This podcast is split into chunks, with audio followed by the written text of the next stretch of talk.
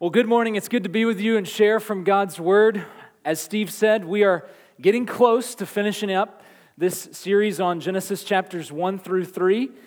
And this is the second to last sermon before we finish. We started back in August. If you can believe, all that time has gone by. And next week, we will wrap it up just before our Advent season begins.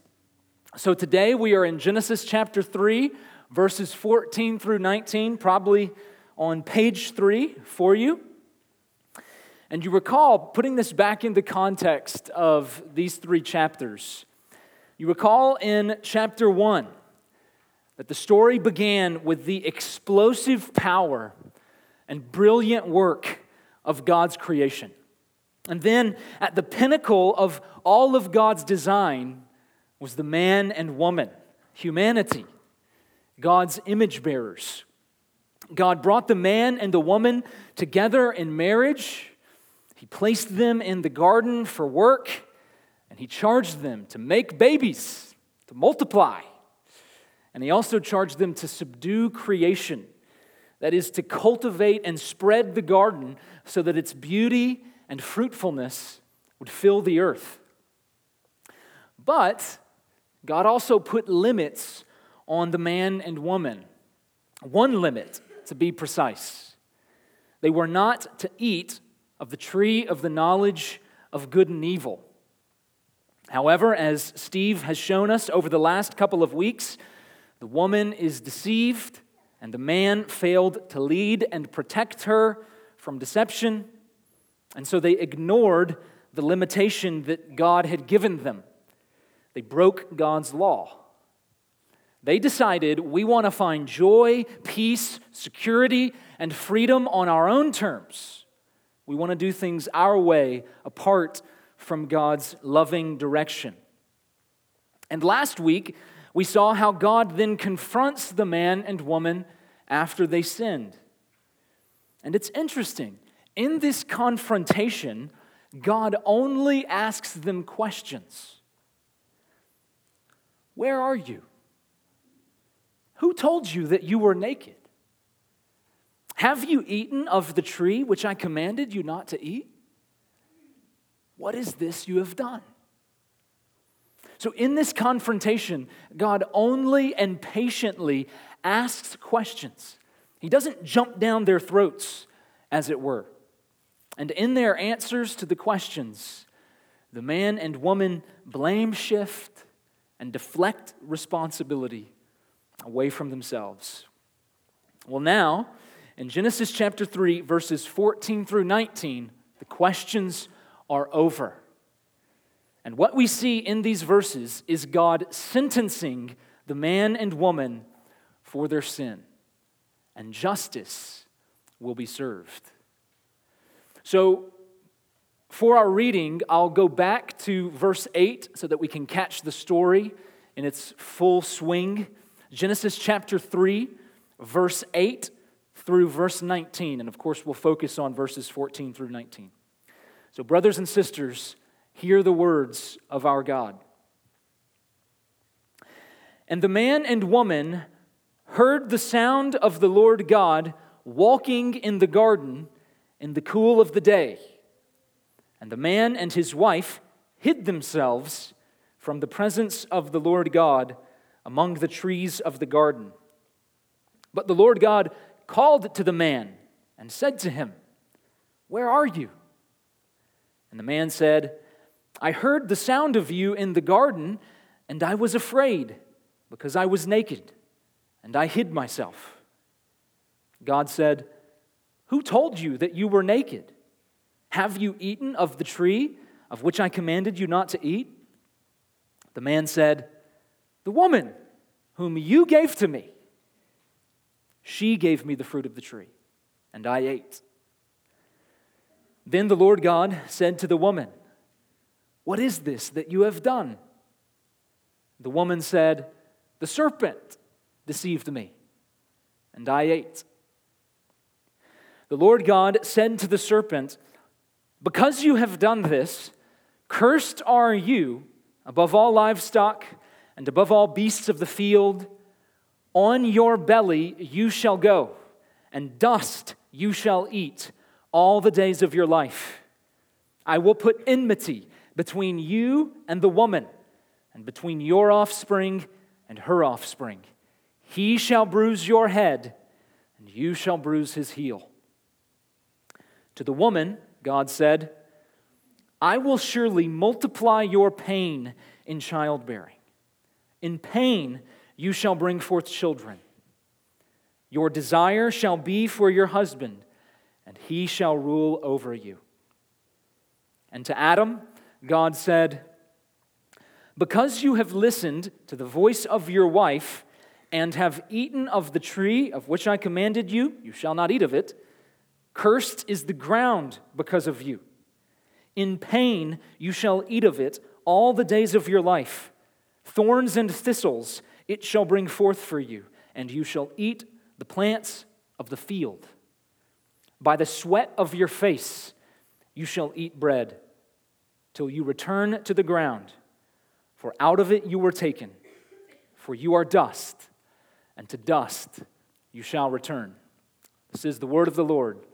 Thanks be to God. Let's pray.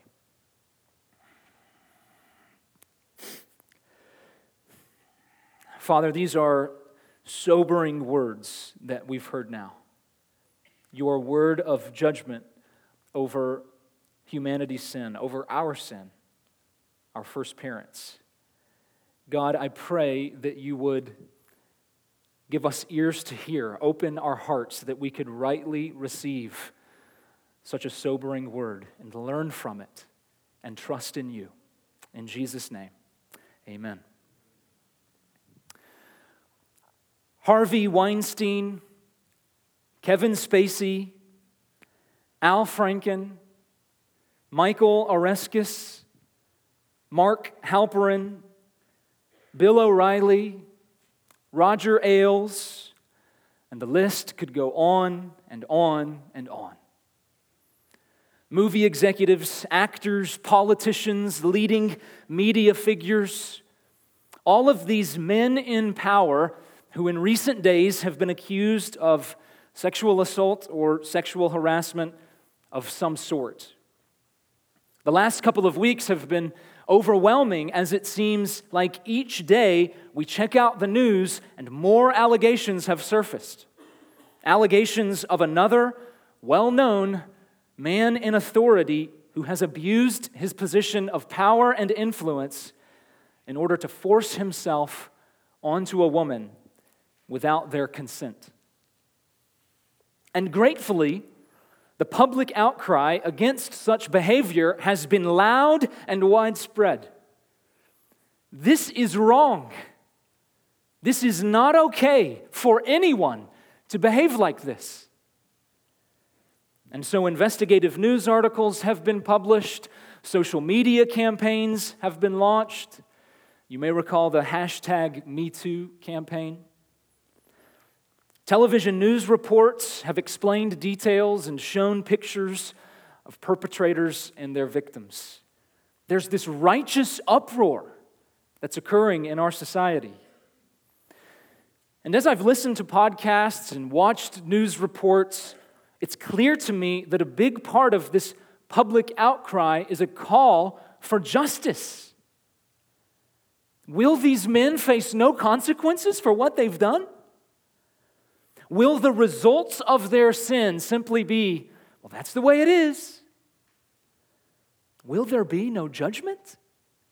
No justice? You see, as humans made in the image of God, we reflect to one degree or another God's intolerance against sin.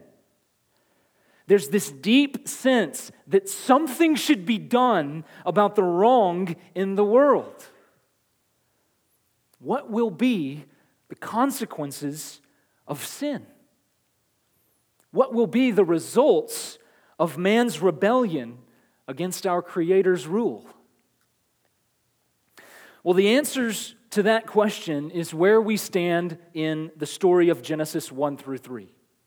God has patiently questioned the man and woman about their actions. He graciously tolerated their hiding and blame shifting.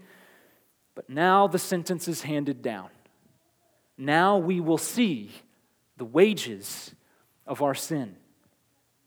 And you see, it's important to ask not just where's the judgment for those sinners out there, but more importantly, what are the consequences of our sin? What will be the results of our rebellion against our Creator's rule? Well, as we look at Genesis chapter 3, verses 14 through 19, we will see God deliver three different consequences for our rebellion. Justice must be served. Life cannot go on as if nothing happened. And so, the first consequence of our rebellion rebellion destroys your identity. As we look at the nature of God's judgment, what we notice is that it affects some of the fundamental aspects of the man and woman's created nature.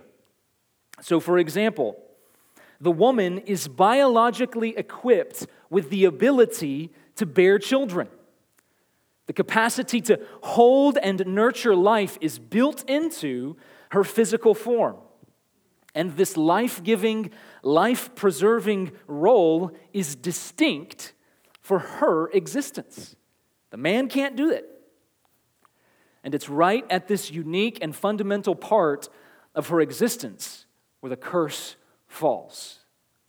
Verse 16 God speaks to the woman I will surely multiply your pain in childbearing.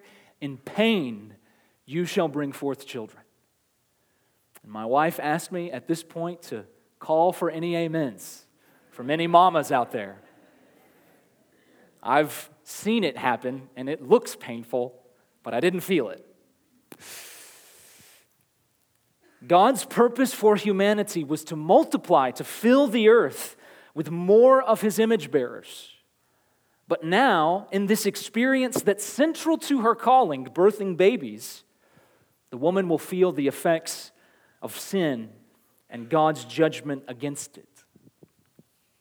Furthermore, for the man, central to his calling was to work the garden, and in so doing, extend the boundaries of the garden and subdue creation. But not anymore. Things cannot be the same going forward. As we'll see next week, the man and woman will be banished from the garden. And here's what God says work will be like now for the man.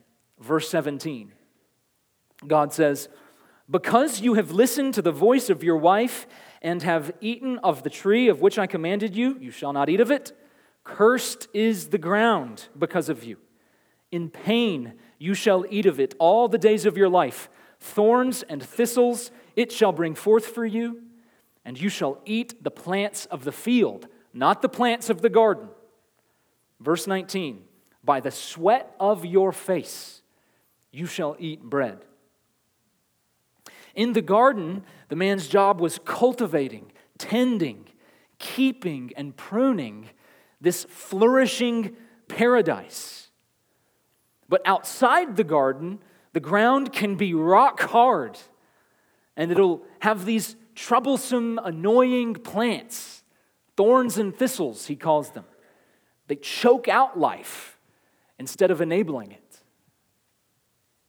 Each one of these curses on childbearing and work include pain, sweat, frustration, setbacks, market crashes, failed investments, screams of anguish, miscarriages, stillbirths, and sometimes for the mother, even death through complications in pregnancy and delivery. All of these experiences are signs that things are not the way they were meant to be. Pain in child labor and difficulty in work are signs, they're reminders that God's design for life has been corrupted by our sin and his righteous judgment against it. Now, there's one more sign, there's one more reminder, and it comes at the tail end of God's sentencing here. End of verse 19. God says, By the sweat of your face you shall eat bread till you return to the ground, for out of it you were taken. You are dust, and to dust you shall return. The man and the woman were made to live. At the man's creation, God breathed life into him. So, in this unique and very personal way, God filled the man with his life giving breath or spirit. And then in the garden, God gave the man and woman unlimited access to the tree of life. Eat and live, God says. But the man and woman acted lawlessly.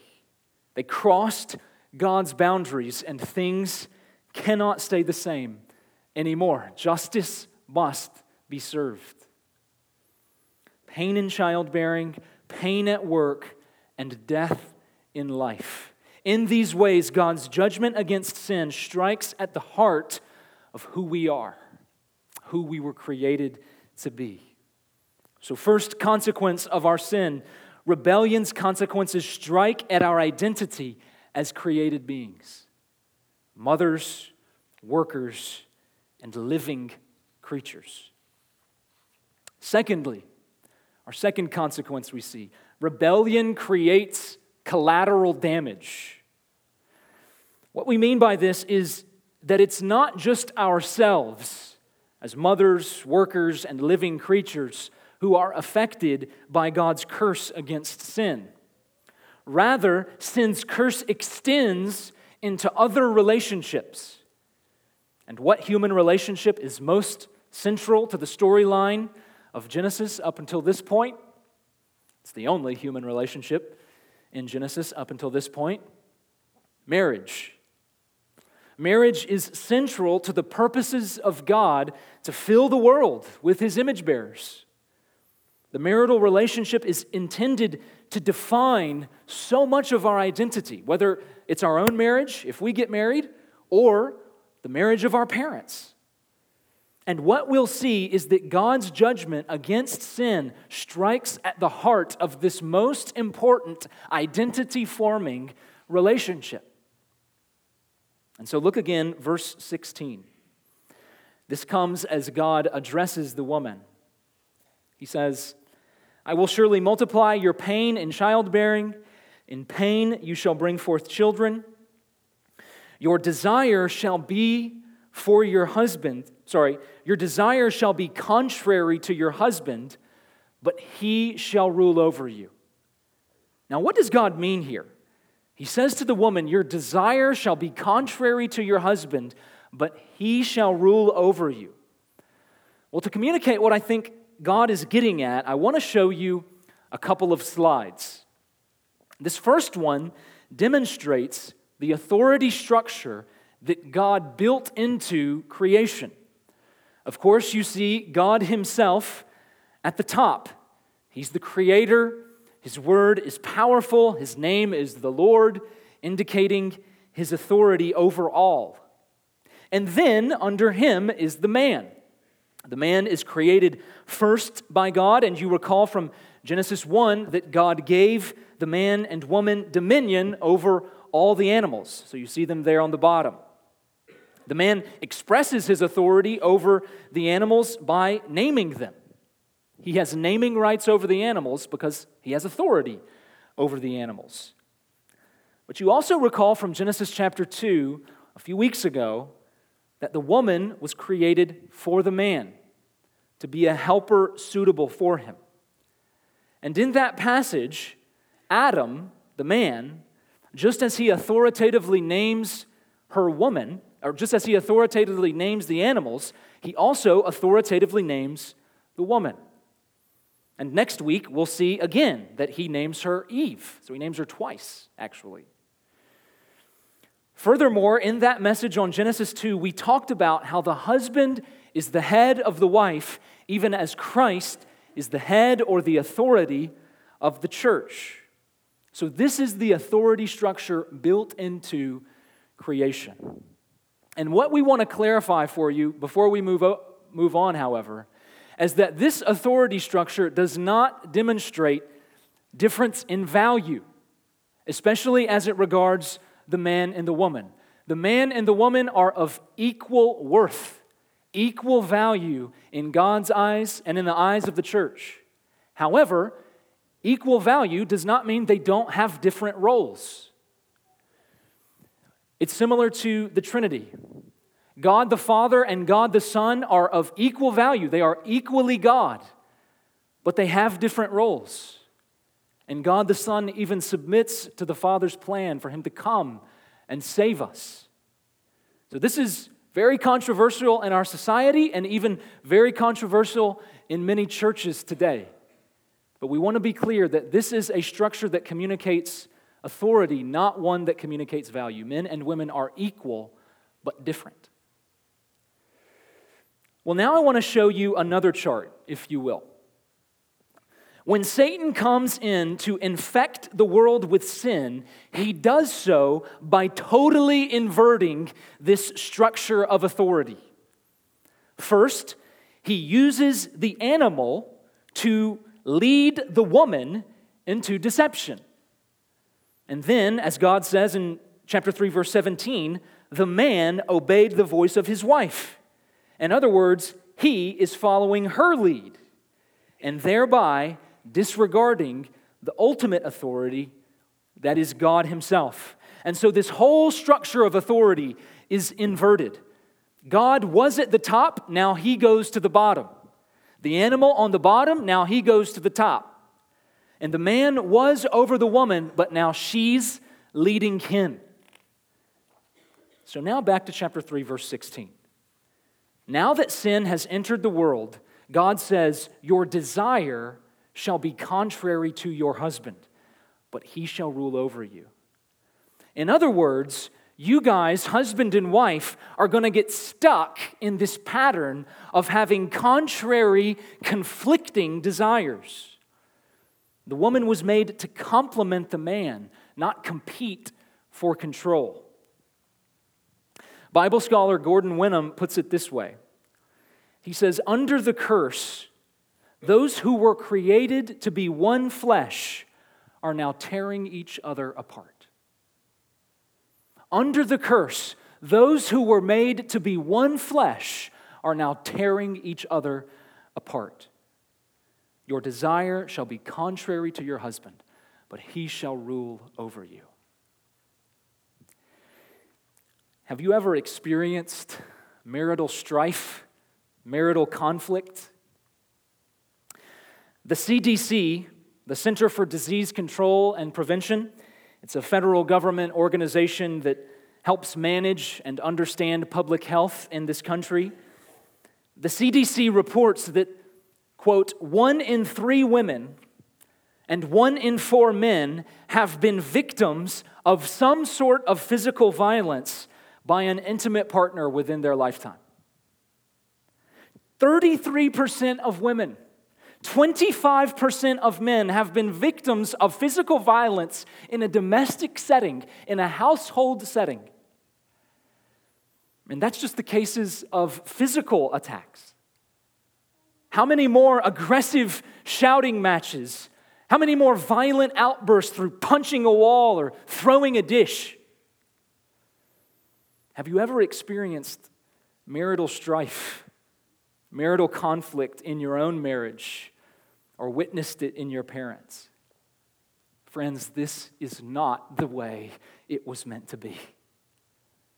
Sin has corrupted God's design, and these terrible fights, the contrary desires, are not the results of God's design, but the results of God's righteous judgment against our sin. John Collins is another Bible scholar, he comments on Genesis chapter 3, verse 16, and the curse on the marriage relationship. He says, This verse describes, quote, a condition of human marriages that is all too familiar, namely competition for control. The proper remedy is a return to the creational pattern of the man's leadership, loving leadership not dominating. But sadly, so often for us still, that kind of leadership is not the case. And the competition for control and the marital conflict continues, the collateral damage of sin between the man and the woman.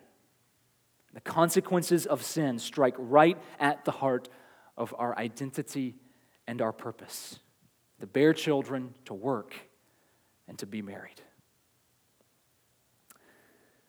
Third consequence, and gratefully, this one is totally different.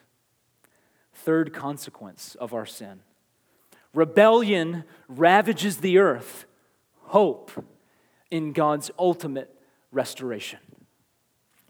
Thanks be to God, laced within these pronouncements of judgment is hope.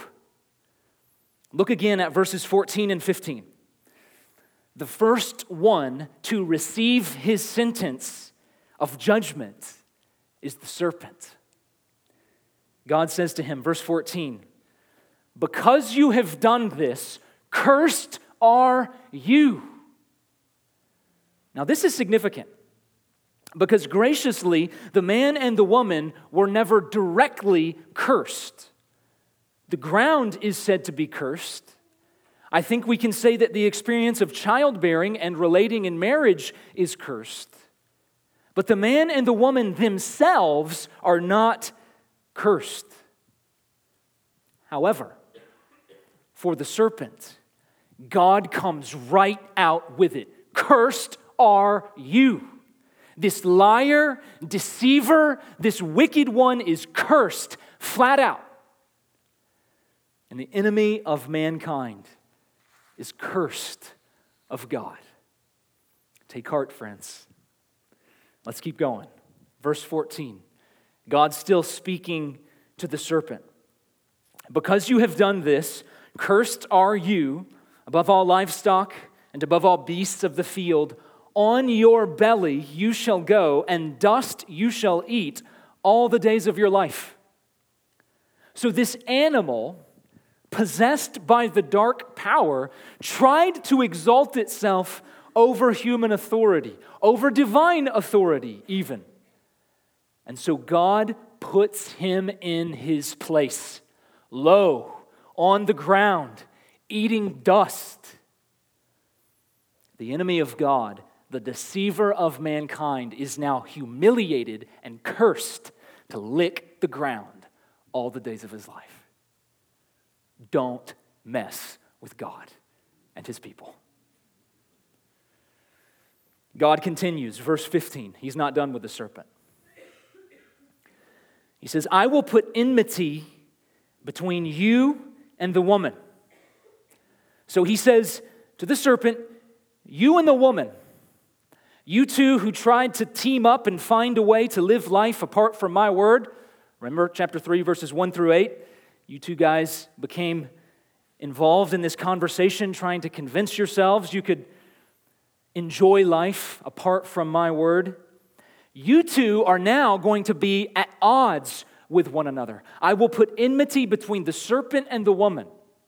And then he adds, enmity between the serpent's offspring and the woman's offspring. And then, referring to a specific one of the woman's offspring, he says, He shall bruise your head, and you shall bruise his heel. So, this word of judgment against the serpent, in this word of judgment against the serpent, we also hear a word of promise that there will be one, one who is born of woman, who will deliver a blow to the serpent's head.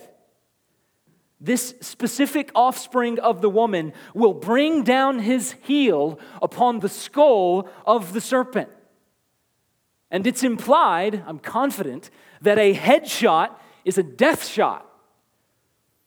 And so, included within this judgment against the serpent is a promise to Adam and Eve, as bad as things are going to be for them, it is promised that their deceiving enemy will be defeated. But notice, the one who crushes the serpent's head does not get away unharmed.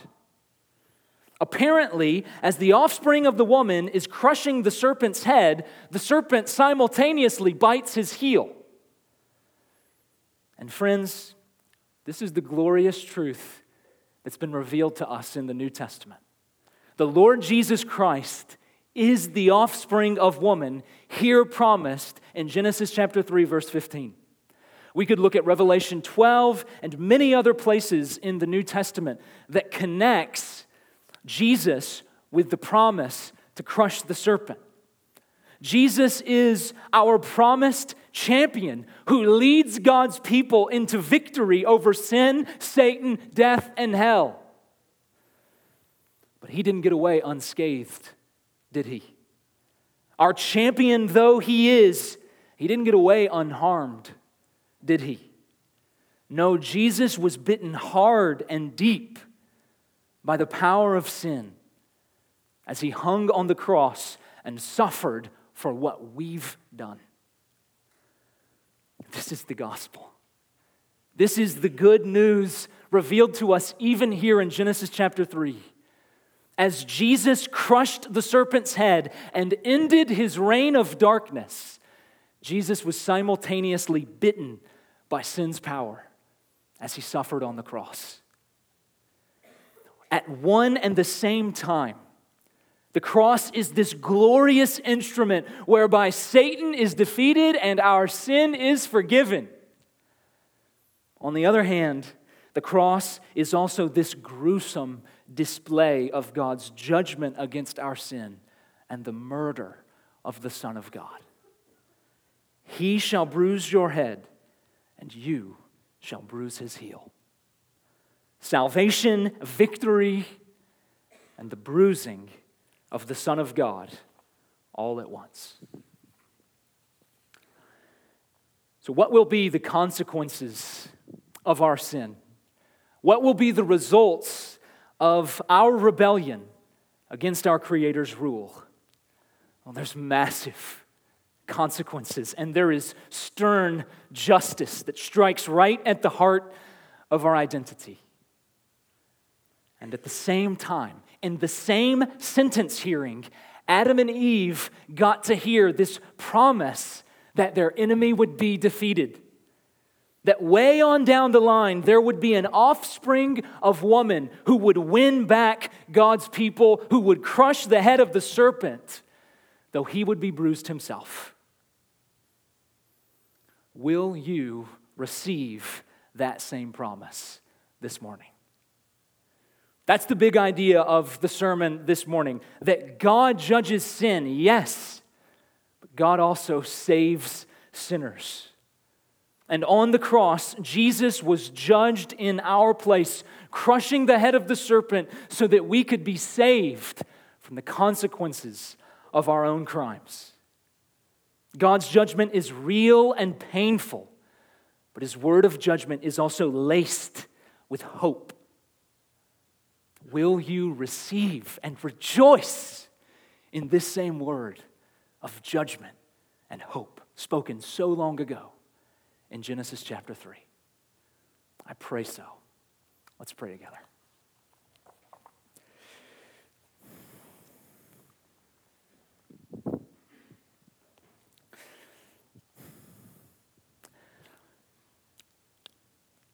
Father, again, what a humbling passage of Scripture to hear you righteously pronounce judgment, even on those you love, even on those you created. And Father, we've all experienced the curse of sin in our world and in our own lives. So we come before you humbled. We come before you low ourselves. Father, I also pray that you would raise us up from there. That, like Adam and Eve, we would cling to that small promise that unfolded in this wonderful plan of redemption. This small promise that the seed of woman would come, the Lord Jesus, and crush our enemy and offer us forgiveness and free us from the consequences of our sin we so rightly deserve. And so, Father, work by your Holy Spirit in our hearts now. Open our eyes to see the glory of this promise and its fulfillment. Open our hearts to receive this promise and so stand strong as we move forward through our week, trusting in you and hoping in the Lord Jesus. We pray to you in his name.